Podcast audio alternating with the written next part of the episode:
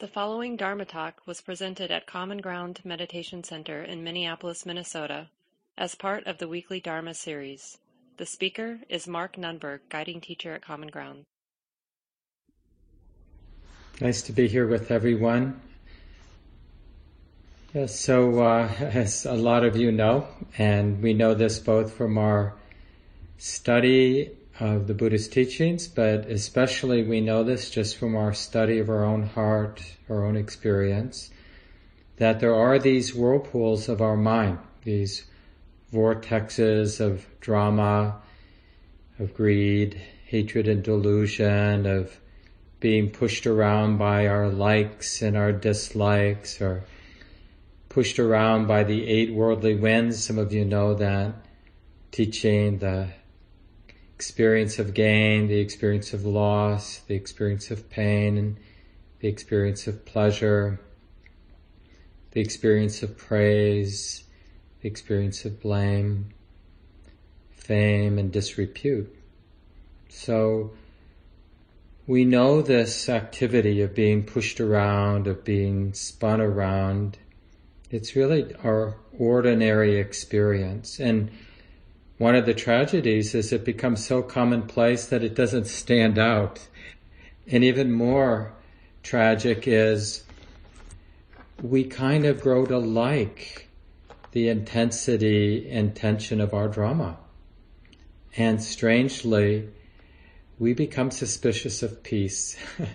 I mean, it's the great, it's the great irony, almost like we have to cultivate a taste for peacefulness and simplicity and non-attachment.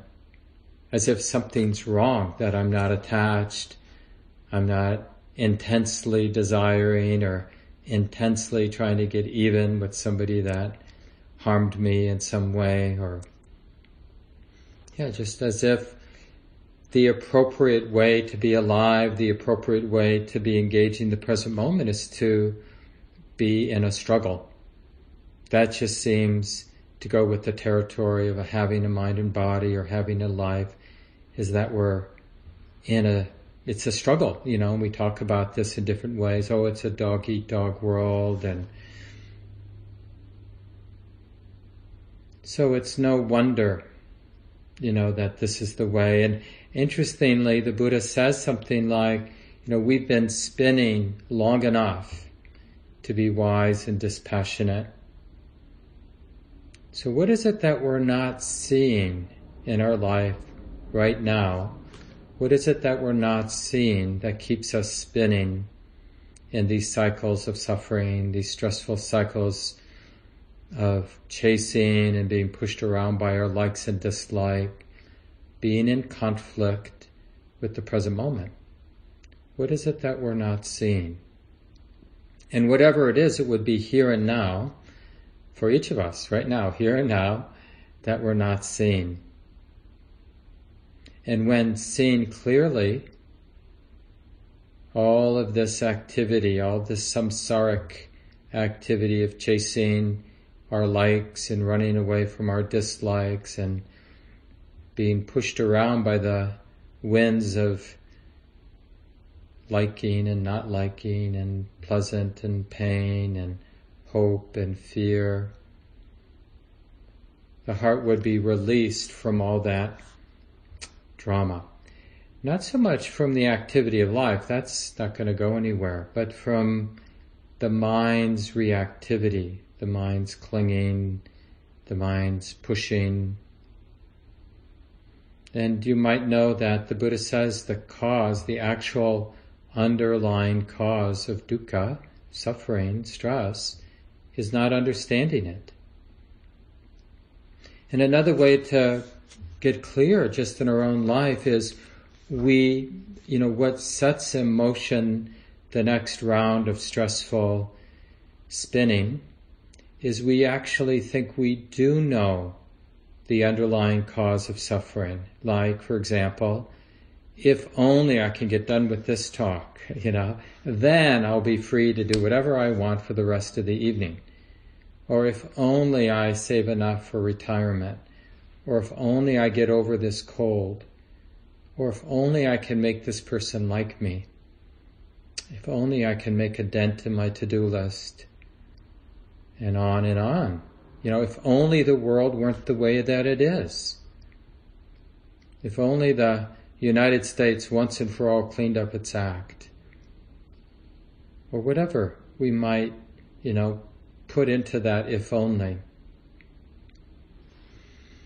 So we keep thinking arrogantly that we know the causes for suffering. And so we, you know, ignor- ignorantly take up the banner. You know, okay, I get it. When this happens, when I make this happen, when I stop this from happening, then, then I'm going to be at ease. And so it's a, it's a powerful step to acknowledge one, that there is suffering, that there is stress, there is this existential uneasiness in my heart, this uncertainty.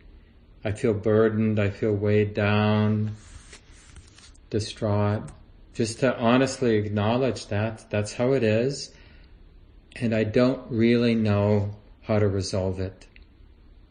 Obviously that's true because if we knew how to resolve it, if we knew how to resolve dukkha, we would have resolved it. We would be free from dukkha. But it's rare for us to really settle into that, that humility of there is dukkha, there is the unsatisfactory uneasy, uncertain, vulnerable, insecure aspect of my subjective reality as a human being. And clearly, 63 years in, I haven't figured out how to resolve it. Because that sort of honest acknowledgement evokes that humility and that willingness to be more and more open. And I think this is clearly a step in the right direction. Because we actually get interested in the experience of suffering. You know, this is from Andy Olendzki. Some of you know one of the original founders of the Barre Center for Buddhist Studies, not too far from those of you in Cambridge. I'm assuming that some of you have gotten out there for some of the programs But Andy started was sort of the lead person, lead scholar, and executive director for a long time. And he once said, only when we clearly see the thirst of craving, the underlying cause of suffering, are we able to quench it. And that takes a lot of humility and a lot of confidence and courage, you know, to like, I really want to get to the heart of what seems like, like I'm not even going to make the assumption that I'm suffering. All I know is, ouch, or e, or whatever sound you make when you have a more honest sense of the heart not being free, not being free of being burdened. So how close are we willing to get? And and you probably, if you've done some work with your own experience of unsatisfactoriness, dukkha, suffering, if you've done your own work, you'll notice that as we do settle with the invitation, well, what is this experience? What does it feel like? What happens if I relax? What happens if I put down some of the armor We'll see very, unless the mindfulness and the confidence in mindfulness, mindful awareness, present moment awareness is really strong, we'll notice these little and big off ramps where the mind, as it gets more wormy, the the kind of quality of unsatisfactoriness, uneasiness, unpleasantness, the mind neurotically and uh, just reflexively defends itself by telling itself what's going on.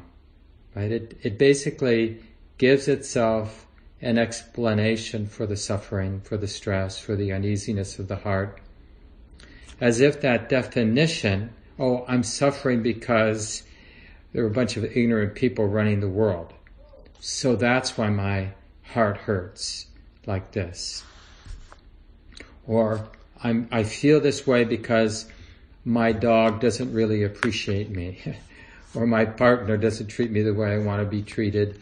Or my body's falling apart because I'm getting older. And it, and you know, it always sort of makes sense, whatever, at least in that moment, that it distances the heart from the reality of the present moment, from Dhamma or Dharma, the way it is. And we don't get that. That's a hard thing to really get. That our attempt to explain what's going on to ourselves, to define, to, you know, problem solve what's going on, actually often turns out to be distancing.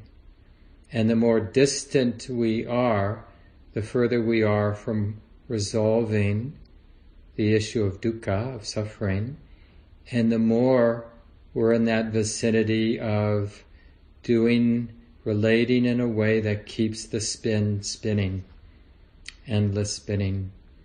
We're kind of, you know, one uh, wise Sri Lankan monk talks about it that we're reacting over and over again, we're reacting to the residual or the uh, reverberations of wrong understanding and relating to the present moment through the wrong understanding.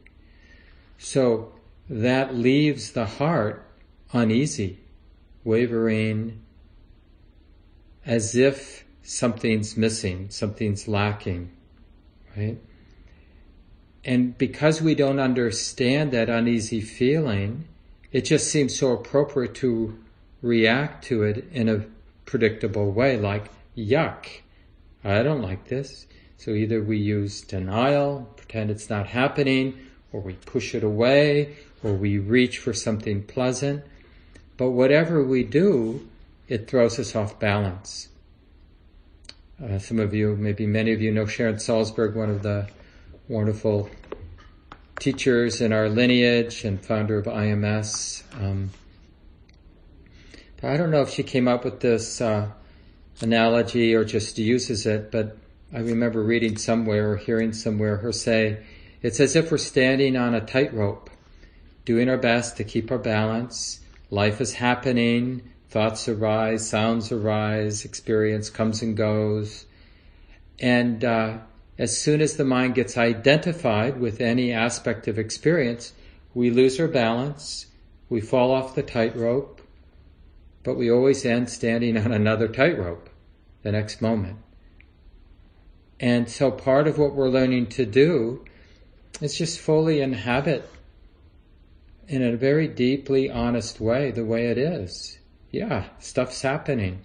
Internally, the, the reverberations of the past is arising as our thoughts and feelings and ways of perceiving, ways of relating to experience. And then there's all the other stuff, the sights and sounds and sensations that we're feeling. And that's arising, that's showing up based on so many other causes and conditions, right?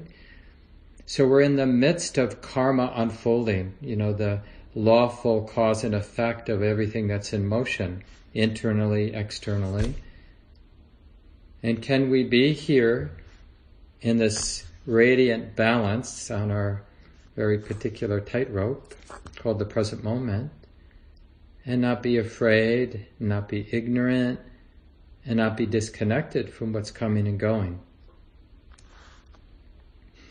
And the nice thing about that image of just one is we can't really break it because we're just going to end up in another tightrope. So even when we do make a so-called mistake and we react, take things personally, push away with aversion, grasp with a, with greed, become distracted or in denial or deluded and space out. We always have the next moment to realize, okay, it's like this now. This is being known. And the other thing I like about this image is that uh,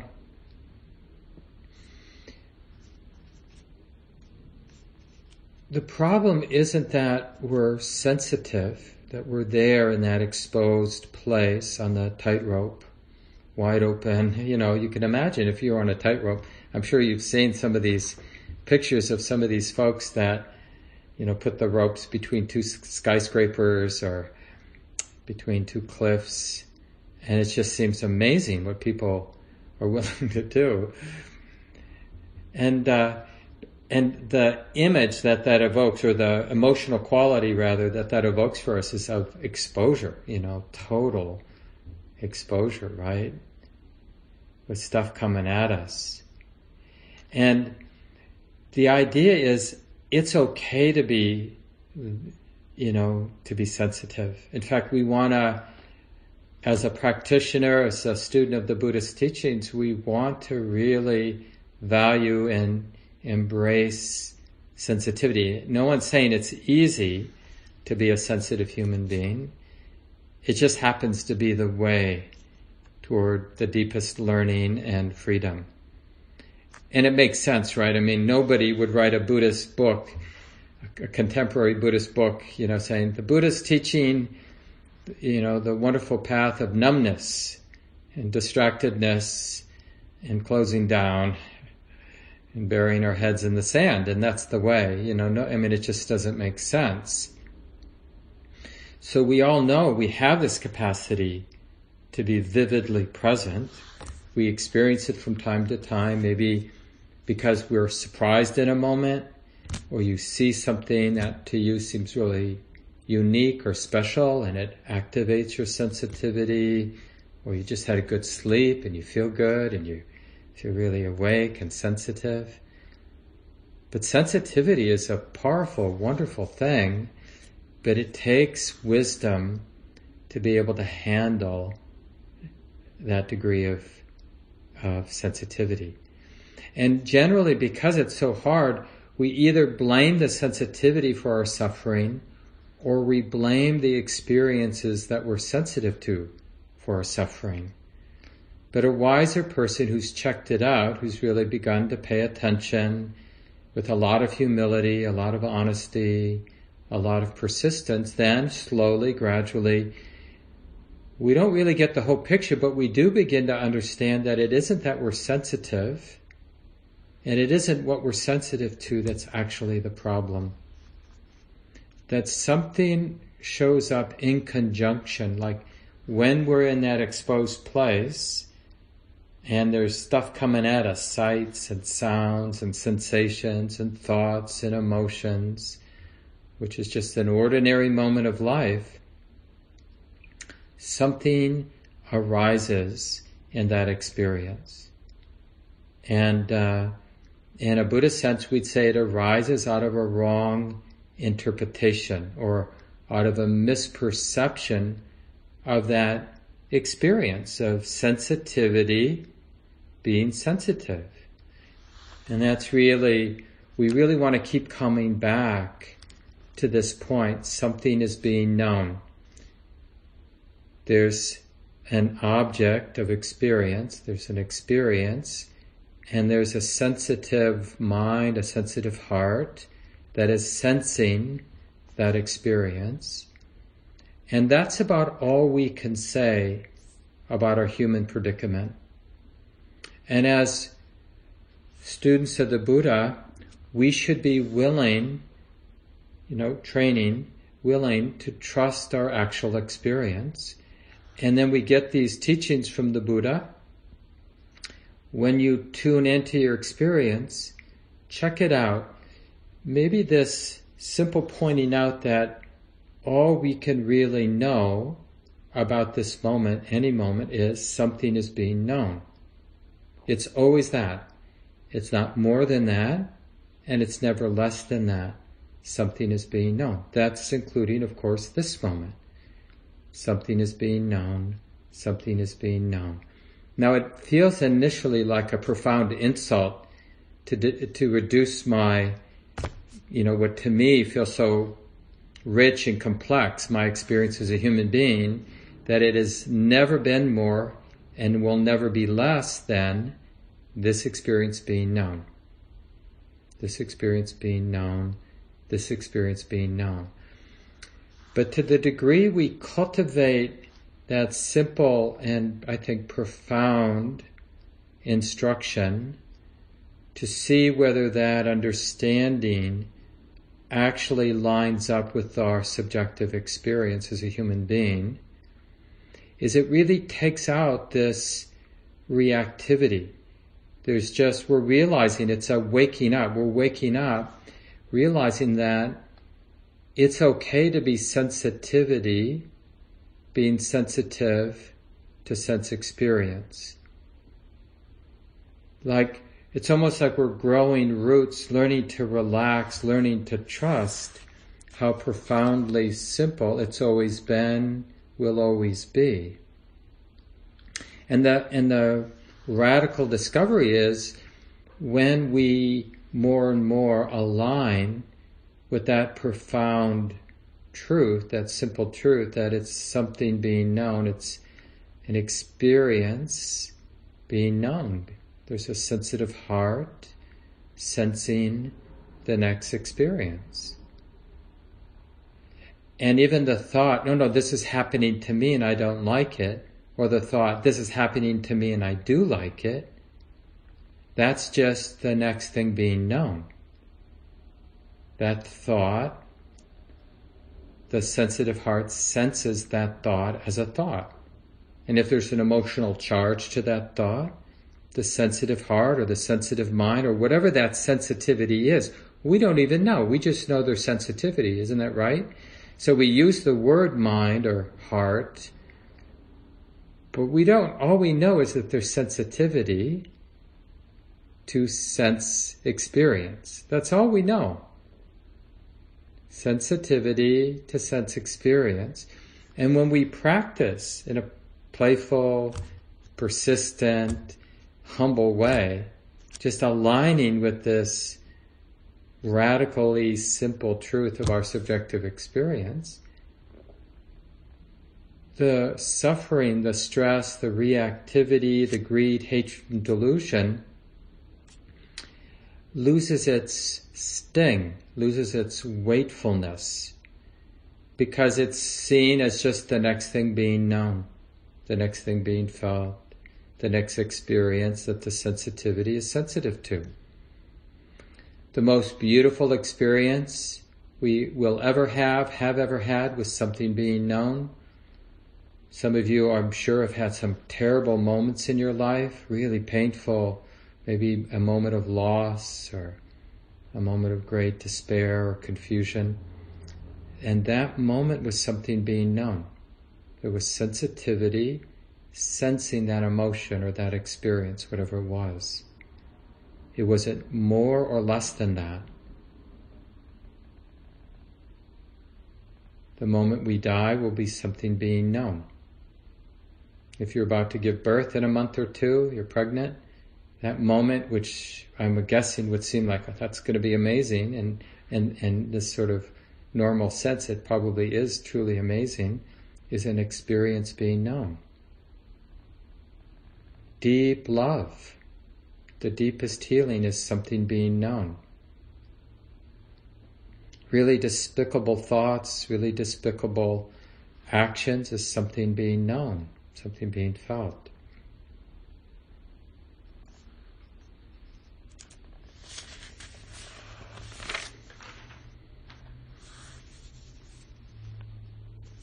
Bhikkhu Bodhi you know, he's a an American Buddhist monk, quite old now, wonderful translator, and just a powerful teacher for so many decades.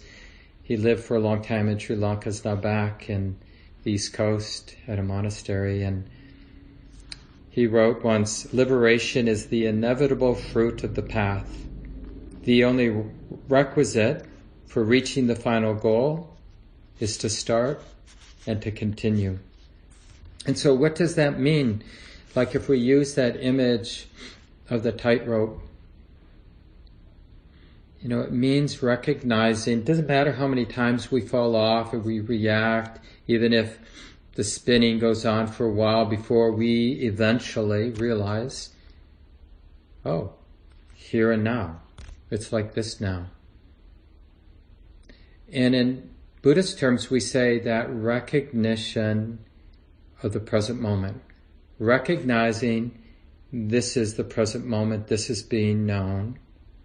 Like uh, one of my favorite lines from Ajahn Sumedho, another elder Western monk, wonderful teacher. I think it was actually, maybe it was even the, I think now is the knowing was the title of the book, but the whole statement is the past is gone, the future unknown, now is the knowing.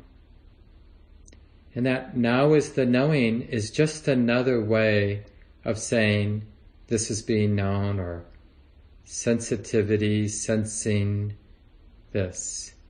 There's sensitivity, sensing this. And it's not even two things like here's the knowing mind, here's the sensitive heart, here are the objects, we bring them together. It's just like there's this present moment, moment by moment, right? And when we cultivate an interest in this present moment, if we look at it this way, we sense the different objects that are being known. And when we look at the present moment this way, we realize that they're being known. And the object that's being known is less important than that they're being known, that it's being known, being felt, being known, being known. This is being known. Now that, now this other thing's being known. But it's just the present moment, and it has these two facets. It's a something being known. Now is the knowing. And there's something, because mostly we humans are um, fixated and reactive to the objects that are being known. So, in a way, our, our way of being, our way of relating, our way of understanding is uh, distorted. So, in a way, the practice is to bring how we perceive, how we're aware back in balance. So that's why we often get that instruction to emphasize the knowing more than the object that's being known. We can still say the same thing, this is being known, but we want to really like that it is being known. This is being known. Because it really breaks apart that when we realize it's just something being felt, just something being known, it has the effect of undermining how complete and solid our conceptual universe, the, you know, the story we're telling ourselves about who I am. I'm here in Minneapolis talking to, mostly to folks around Boston and we're using this technology called Zoom and I can see out my window and it's kind of damp and cool here in Minneapolis, you know. So I've got the story and that story feels like a pretty solid edif- edifice, like it's really real. But actually, in right here, right now, my experience is simply something being known. And in, in, you know, any thought that, no, no, no, that's a thought I'm having, that's just the next thing being known. And this is what we're aligning with. When we align with the Buddhist teachings, when we really become a sincere student, then we're really uh, cultivating, really what we're aligning with is the practice. And the people who practice and the teachings that talk about the practice, clearly that's really helpful. But it's the practice that is really our refuge nothing more. Nothing ultimately will help us except the practice. No one can do it for us. And the practice is cultivating this awareness of the present moment. And by that we mean this realization that the present moment is always this tightrope, right? There's this exposure of sensitivity, sensing, sense experience endlessly. It never ends. And it's quite diverse, right? It isn't just like one thing being known. It's amazingly wild and diverse, the movement, the flow of sound and sight and thought and emotion and touch.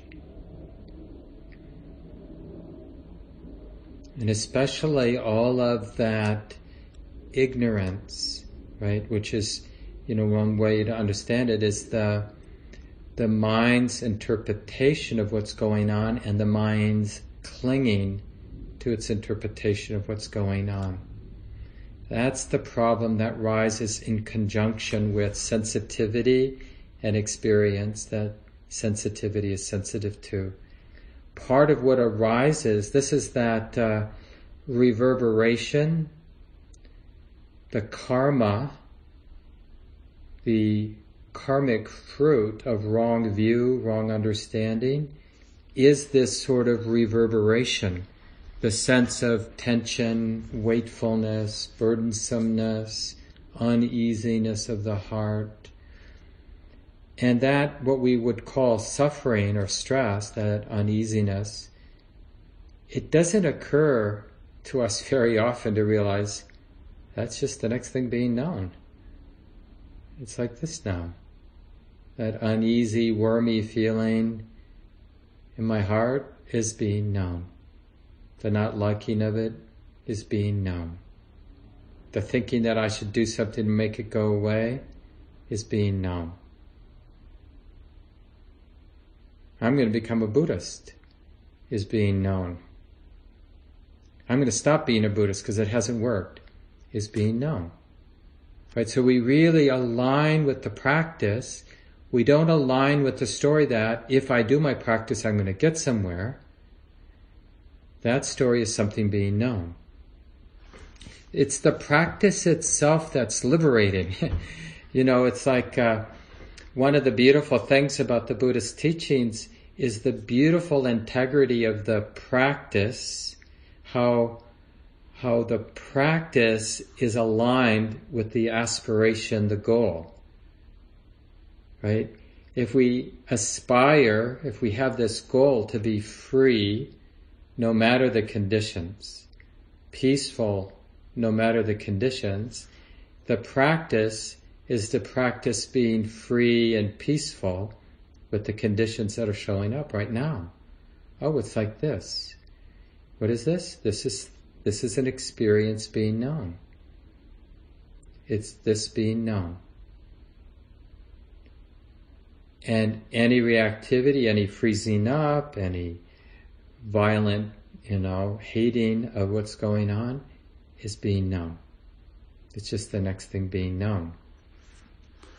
So the Buddha says, this is the sutta, the title, an, auspicious day, and this is translated by Gil Fronsdal. It's from the Middle Length Discourses. it's a pretty well known sutta, uh, Middle Length Discourses 131. Don't chase the past, or long for the future. The past is left behind. The future is not yet reached.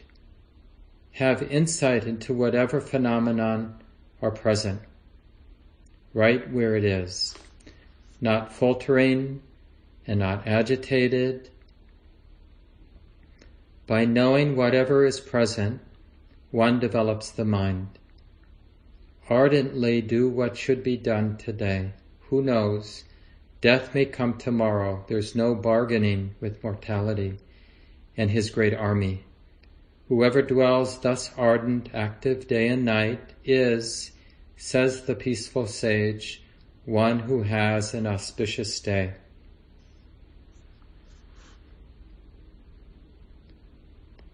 Have insight into whatever phenomenon are present. Oh, this is being known. And that insight is really realizing the simple, profoundly simple truth, not being confused by all our mental interpretations, the story we might, the mind might reflexively tell itself. Everything, whether it's a thought, a sound, a sight, a sensation, a, a feeling, an emotion, everything is simply this being known. This being known right where it is, the Buddha says, not faltering, not agitated. By knowing whatever is present, one develops the mind, one develops the heart. Ardently do what should be done today. Don't put it off. And this is the thing, we can still live our life, obviously, you know, everyone here, you have your duties and responsibilities. Obviously that's not gonna, certainly not go away tomorrow and may even increase, you know, in terms of how your life unfolds. But that doesn't have to be, the idea that the duties and responsibilities are a problem, that idea is a problem. But maybe it's not true. Maybe being a busy human being actually doesn't have to be such a problem. Now, of course, it really helps not to be too busy, right?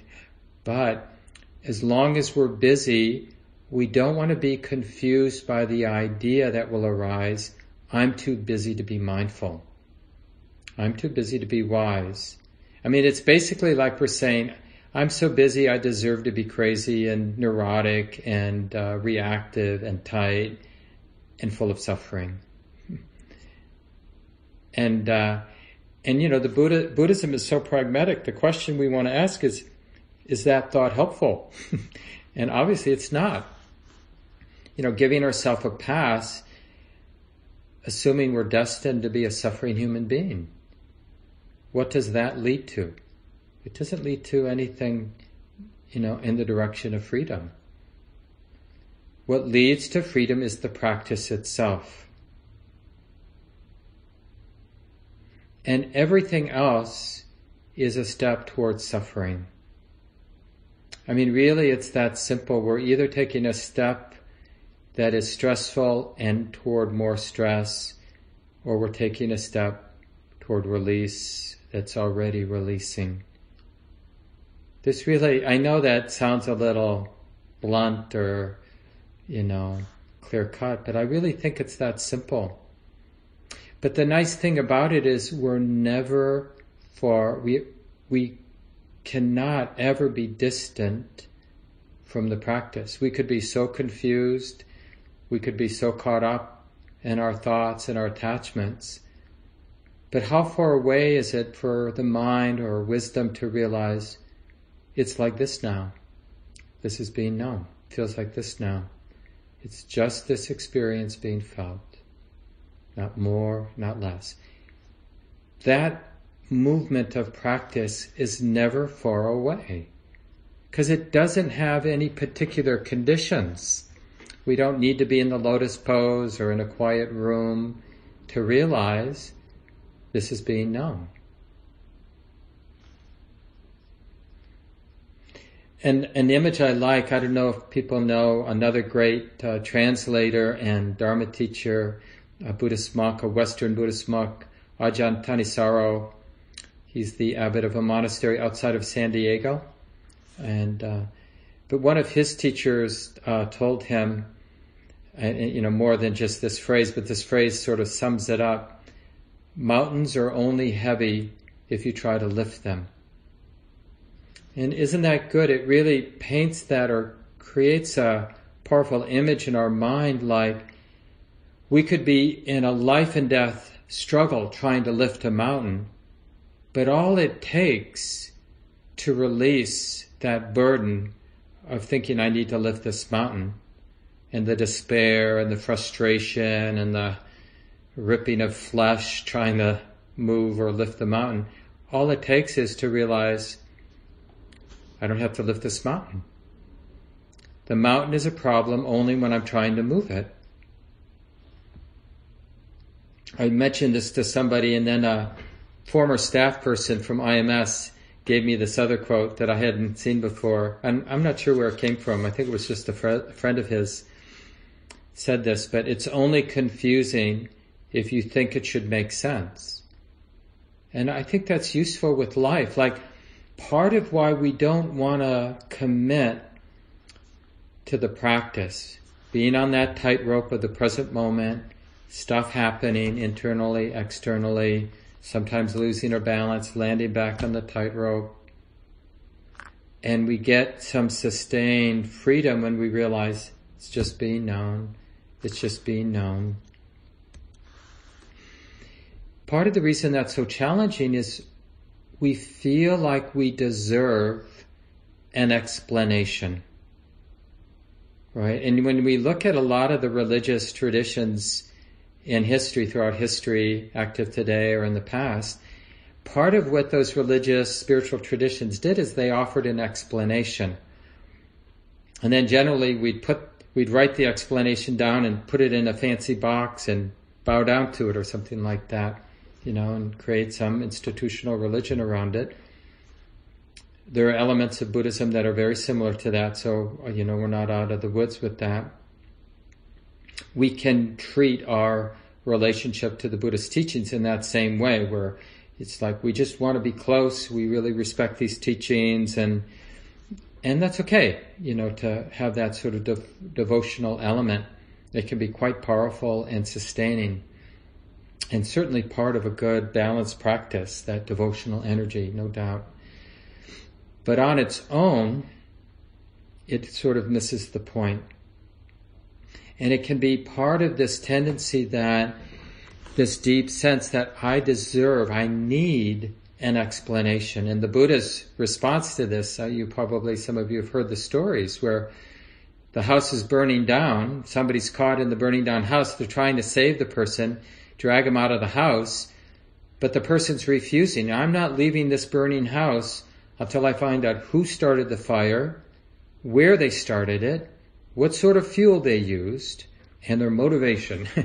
you know, of course, it's crazy to stay in a burning down house. You should just leave. Maybe later you can figure out that stuff if you want.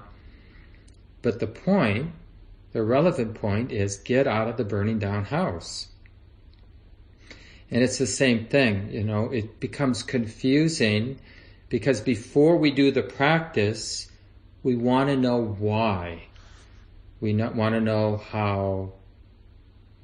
And one of the things that I've always appreciated about, you know, early Buddhism and just uh, aligning as best we can, imperfectly of course, but aligning as best we can with the teachings of this person who lived some 25, 2600 years ago and taught for 40 some years in northern India from based on his own awakening experience and was able to articulate the mind from a deep enough perspective that even some, you know, so many years later,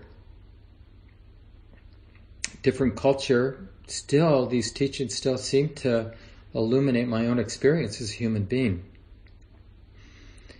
Because he's, he doesn't really spend, the early Buddhist teachings don't spend time uh, dwelling on metaphysical truth. They're not trying to tell us the way it is. They're trying to convey a way of being, a way of practicing, a way of relating to our experience as a human being. And, you know, we can sum this up as where we relate to our experience in this profoundly simple way, in this very immediate and direct way.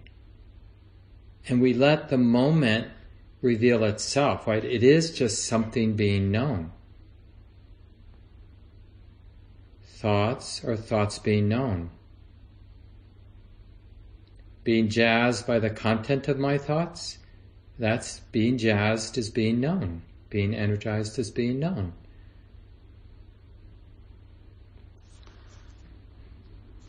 And that's so interesting, like uh, some uh, a complement to this teaching that it's only confusing if you think it should make sense is um, realizing, you know, our mind can ask all kinds of questions in, in a demanding way.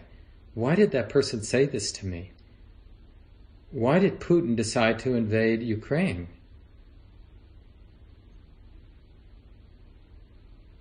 Why do I get tight when I'm around certain kinds of people? And uh, it's not that we don't want to be interested. We want to be interested. We want to embrace sensitivity. But we don't want to cling or be dependent on the answers the thinking mind, the cognitive mind construct. Insight, understanding, isn't really dependent on the the conceptual interpretation or the the conceptualizing of the understanding.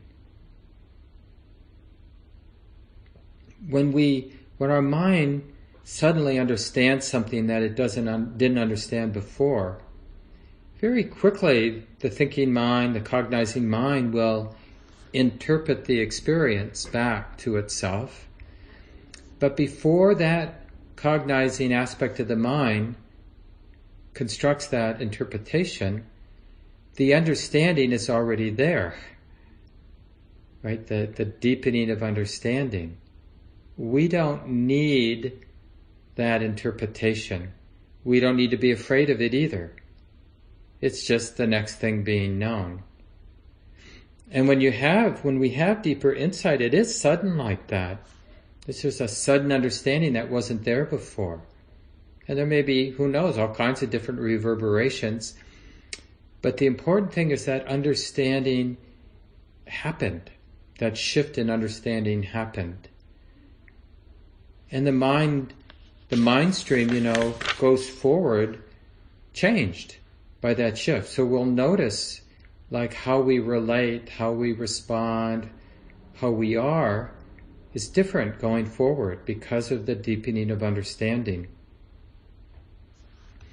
This is from one of my teachers, Sayadaw U a Burmese monk and wonderful meditation teacher.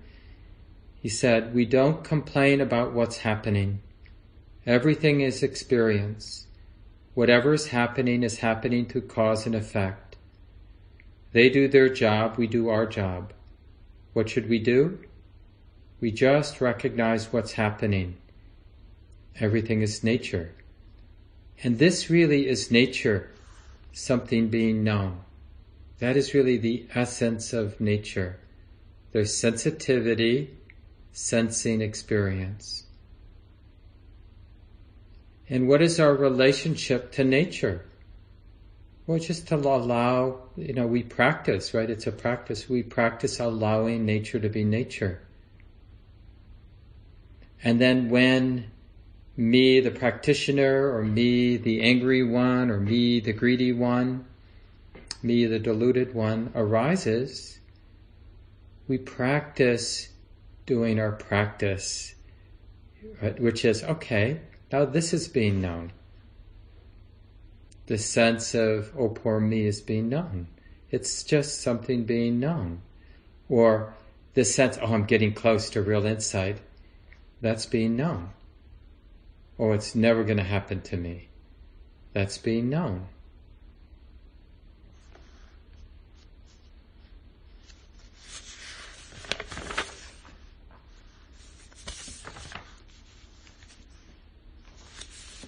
This uh, piece about it being nature and not self is something that Sayadaw U Tejaniya really emphasizes.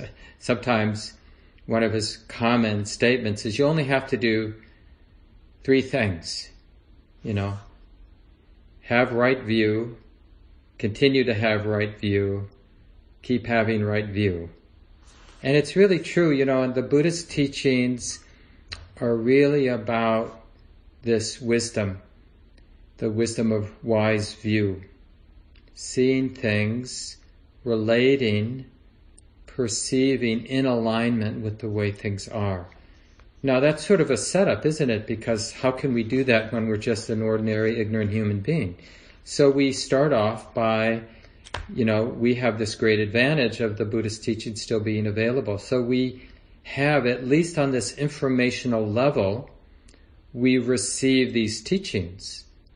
So at least we can start by going, okay, our teacher, the Buddha, says that things can be really simple and he in many ways talks about being aware, mindfully aware, something is being known, and then he has this teaching that whatever that is, it's nature, not self. It's nature, not self. Like once he said, this is not mine, this I am not, this is not myself. When one sees this thus as it really is, with wisdom, the mind becomes dispassionate and is liberated from the taints through non-clinging. And some of you know the uh, famous story where the Buddha held up a, a handful with a few leaves in it and just made the contrast, you know, all the leaves in the forest and the few leaves in my hand. And then he, he said to the people in front of him, what's more, all the leaves in the forest or these few leaves in my hand? Obviously they knew, you know, a lot more in the trees than in your hand. And the Buddha says, thus so.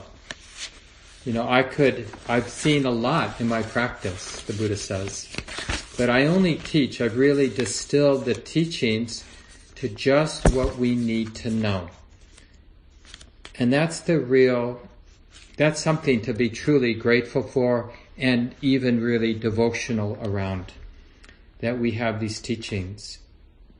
And the Cambridge Insight Meditation Center and Ground Meditation Center here in Minneapolis, and so many other of these institutions here in the West, and of course many, many around the world. They're just the reverberations of humans being inspired by these teachings, which are so straightforward in a way. Something being known, and this flow of something being known is what we call nature, not self. And the not self is just pragmatically arises from studying our own subjective experience, something being known. Sometimes we think that the teaching on anatta, the not self, is somehow um, like doesn't align with my personal experience as a human being, because it certainly feels like I'm here. But actually, we totally need to cultivate a clear, direct, awareness of our subjective experience. That's all we have, obviously, right? And that's where the understanding is confirmed. We get it initially as information, and then we memorize it so we can go, okay, I don't, I don't really get it, but the Buddha says it's just something being known, and this continuity of something being known, something being known, is the activity of nature in the sense that it doesn't actually refer back to um, me in any sort of solid, permanent sense. It's just always, forever, something being known, something being known. And whenever it feels like it's referring back to me, that's just the next thing being known. And the next thing being known, and the next thing being known. So that's now, I'm just talking on an information level, right? I've just got the concepts. I can spout them. That's kind of part of the job description of being a Dharma teacher is you can talk about this stuff. And then the key is we have to be able to regurgitate it even on this conceptual level so we can use it to help us connect with our actual experience. And that's sort of sets up that sudden insight. So the first thing is we get information the next thing is we become personally fluent with the information and we learn how to apply the information, to use the information to get close to our subjective actual experience moment by moment, to be present. So we're using the teachings of the Buddha and to learn how to be, to recognize our own personal present moment experience. Oh, standing on a tightrope, totally exposed to the present moment. What's going on here? Stuff is being known. This is being known. This is being. Soon as I think it's more than that, I lose my balance. I'm lost for a while, caught up in thought, getting, feeling the energetic entanglement of being lost in thought. So even once I, awareness or wisdom comes back into the present, there's the reverberation of having been lost in thought. Have you noticed that when you've been lost in thought for a while and you come back? Energetically, the whole body mind system is uneasy because it had been spinning with greed or spinning with aversion or spinning with delusion for a while, lost in thought. When it comes back, it's a little uneasy. But that's just another thing being known. If we think, oh, I got, I got to, then we're, we're losing the balance again. So whatever the reverberation for having been a bad yogi, a bad meditator, that to get back on the tightrope, to get some continuity, we have to realize that any karmic fruit for having been lost in thought is just the next thing being known. Even if you really harmed yourself by getting into some really intense vortex, you know, where you're really scheming to get even or lusting and you feel completely tied up into knots, our only choice is to realize standing there as an exposed human being, this is being known. This is being felt. It's like this now. Can it be okay just to be completely sensitive to what is here to be sensitive to? And to realize it's just this, it's just the natural, it's just nature unfolding as nature does according to so many causes and conditions. And I don't need to project that there's more here. And if I do neurotically project that there's more going on here, I just see that projection as the next thing being known. And the next thing being known. This is from Ajahn Buddhadasa. He's, he wrote a nice short article, A Single Handful. It was published in Tricycle a while back. It's probably from, I think it's from his book, Under the Bodhi Tree, uh, a really wonderful book that Santikaro translated. He's a, a Western teacher. Um, used to be a monk with Ajahn Buddhadasa in Thailand and his translator. Um, and so um, Ajahn Buddhadasa, this very famous Thai meditation master, Buddhist monk, is just talking about the Buddhist teachings on anatta, the impersonal nature, that everything's nature, not self.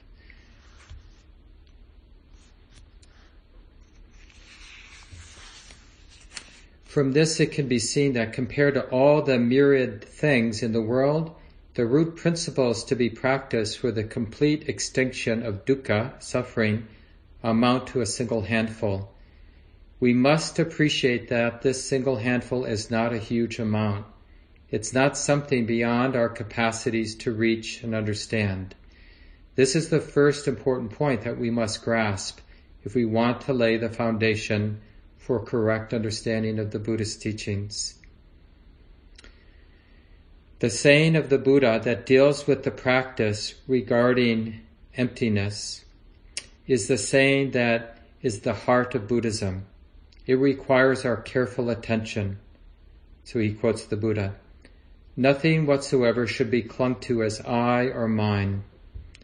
The Buddha himself declared that this is the summation of all the teachings. He said that to have heard the phrase, nothing whatsoever should be clung to as I or mine, is to have heard everything. To have put it into practice Practice is to have practiced everything. To have reaped its fruits is to have reaped every fruit. So we need not be afraid that there is too much to understand. Nothing whatsoever should be clung to as I or mine.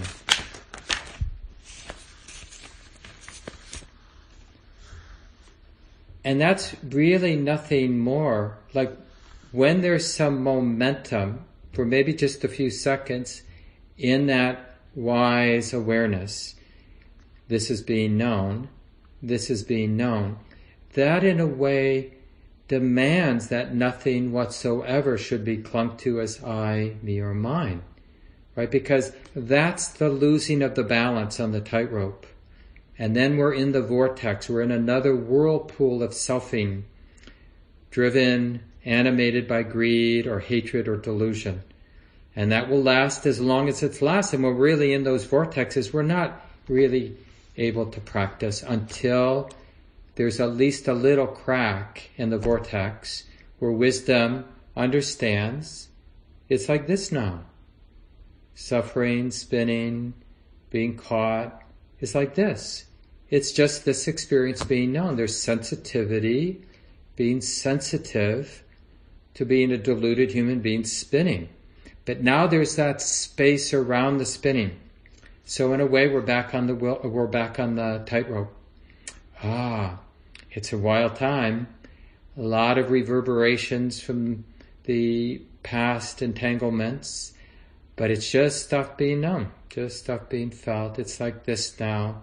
Can it be okay that it's this wild, this intense, this unpleasant, or in moments, this beautiful, this radiant, this quiet.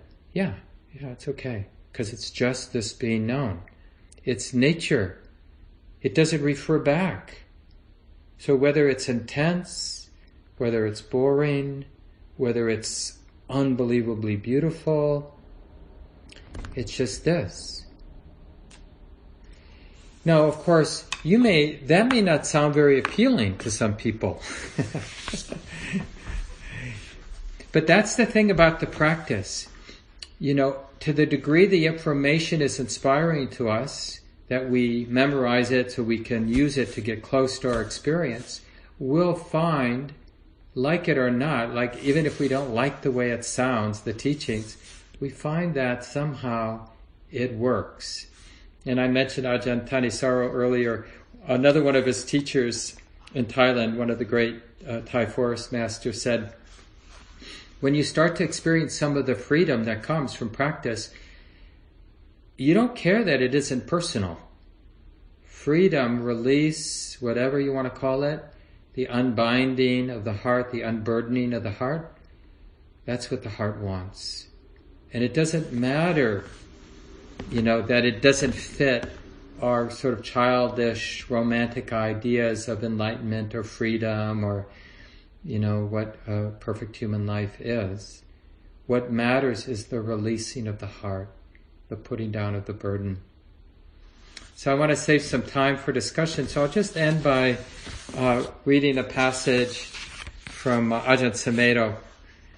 I think one of the better introductory books to uh, early Buddhism is Ajahn Sumedho's book, The Mind and the Way. So if you have some friends that are interested in getting a nice, I mean, it's not just for beginners, but it's a really beautiful overview, The Mind and the Way by Ajahn Sumedho. And it's sort of interesting because, you know, generally I think it's fair to say that Buddhists, Buddhist practitioners were, were neither optimistic nor pessimistic. We're really pragmatic or realistic, right? And that was uh, something one of my teachers, Ajahn or um, Sayadaw U Tejaniya said. But it almost sounds like Ajahn Sumedho's being very optimistic. So I think it's a little provocative. That's why I want to read it to end. Um, and again, the book is the uh, the mind and the way. He writes, as human beings, we are vulnerable little creatures. In contrast to the universe, we are weak and soft. For example, we may have very delicate skin that's easily damaged. But in spite of our vulnerability in the midst of a vast and mysterious universe, one can feel total trust. From my own insight, through meditation, I know that there is total trust now. There is complete confidence in the benevolence and wonder of the universe. One can't really perceive the whole vast universe in any clear way one can only open to it. Ordinarily, human consciousness is limited to the perceptions we have through our senses. It's very difficult for us to catch glimpses beyond that. But the more we let go of our grasping of the sensory world, the less we hold on to it and identify with it, the more we begin to have glimpses of deathlessness. We begin to experience Amaravati, the deathless realm. And by the way, Amaravati is the name of the monastery where he was the abbot in England, still there in England, one of the big monasteries, which means the deathless realm. The underlying unity, the overlying compassion, and the whole wondrous miracle. It's part of the human condition that, in spite of our obvious limitations as individual creatures, we have an ability to comprehend the whole. But that comprehension comes not from the perception of the whole, but from the opening of the heart. Right? The non-clinging. He writes, we are not just trying to believe in the perception of wholeness that we hold on as a doctrine. We are going to the very experience of wholeness as we open the heart. This is fearlessness. It is a willingness to be hurt, to be totally sensitive, and to bear with the pain, despair, and confusion of our sensory experience. And it reminds me of a short line from a translation and probably interpretation of one of Rumi's poems, I think by Coleman Barks, the translator. I have lipped, I have lived on the lip of insanity, wanting to know reasons, knocking on a door, it opens. I've been knocking from the inside. This talk, like all programs at Common Ground, is offered freely in the spirit of generosity.